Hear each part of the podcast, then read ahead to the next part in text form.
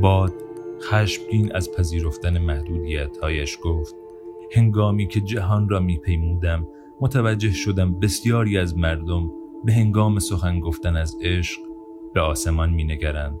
شاید بهتر باشد از آسمان بپرسی جوان گفت پس کمکم کن. این مکان را پر از گرد و غبار کن. تا بتوانم به خورشید بنگرم. بی آنکه کور شوم. پس باد با تمام قدرتش آغاز به وزیدن کرد و آسمان از گرد و خاک پوشیده شد و در جای خورشید تنها دایره زرین بر جای گذاشت. در اردوگاه دیگر نمی‌شد هیچ چیز را تشخیص داد. مردان صحرا این باد را می شناختند آن را شمعون می نامیدن و از طوفان‌های دریایی بدتر بود. البته چون آنها دریا را نمی شناختند اسب ها شیعه می کشیدن و سلاح ها اندک اندک از غبار پوشیده می شدند.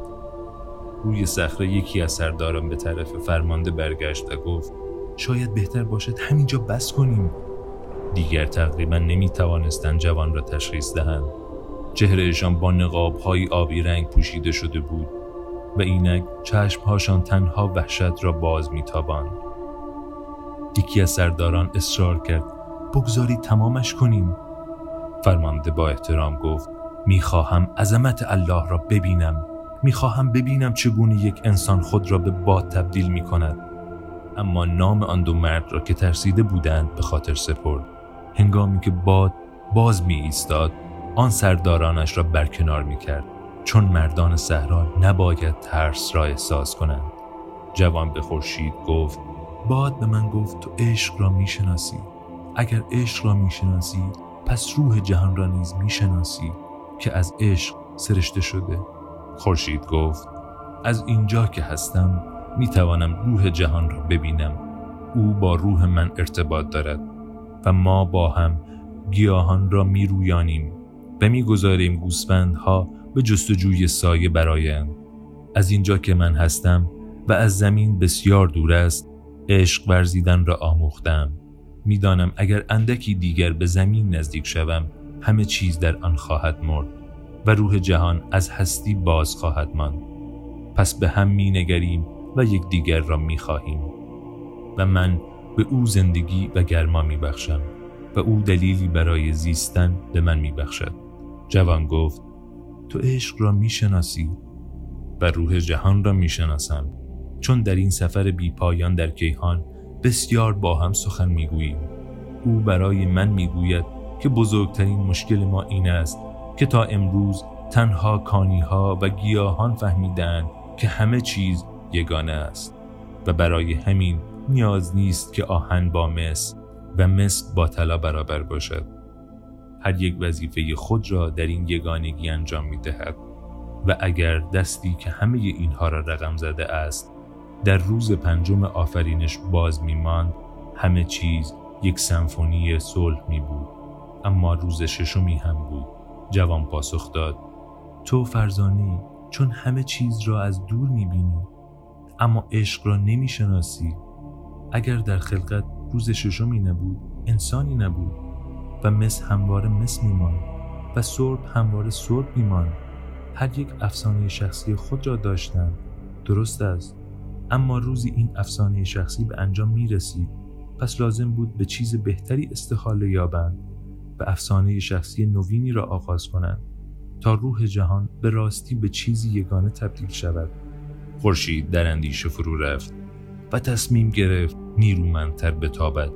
باد که از این گفتگو خوشش آمده بود نیرومندتر از پیش وزید تا نور خورشید جوان را کور نکند.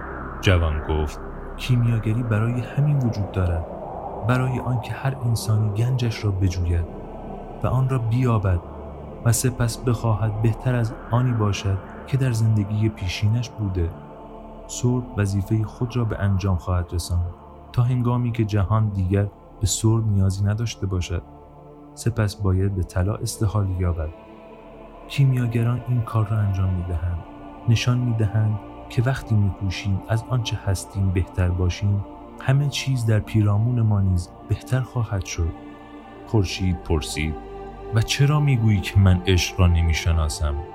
چون عشق نه همچون صحرا ایستا ماندن است و نه همچون باد جهان را پیمودن و نه همچون تو نگریستن به همه چیز از دور.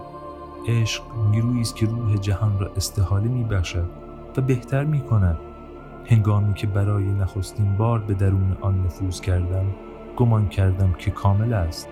اما بعد دیدم که او بازتابی از تمامی موجودات است و جنگ ها و سوداهای خود را دارد. ما هستیم که روح جهان را تقضیم می کنیم و زمینی که بر آن میزیم بهتر یا بدتر خواهد شد.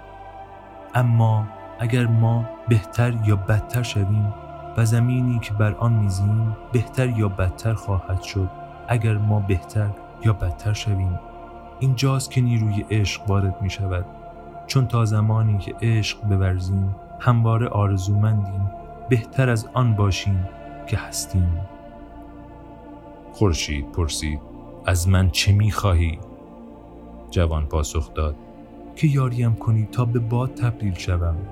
خورشید گفت طبیعت من را فرزانه ترین مخلوقات می داند اما نمی‌دانم چگونه تو را به باد تبدیل کنم. پس باید با که صحبت کنم؟ خورشید لحظه ای ساکت من باد گوش می‌داد و می‌رفت تا به سراسر جهان خبر بدهد که خرد خورشید محدود است. با این وجود نمی توانست از دست آن جوان که به زبان جهانی سخن می گفت بگریزد. خورشید گفت با دستی صحبت کن. که همه چیز را نوشته است. باد فریادی از خوشنودی کشید و نیرومندتر از همیشه وزید. خیمه ها از روی شنها کنده شدند و جانوران لجام گسیختند. روی صخره مردها به یکدیگر آویختند تا به دور دست کشیده نشوند.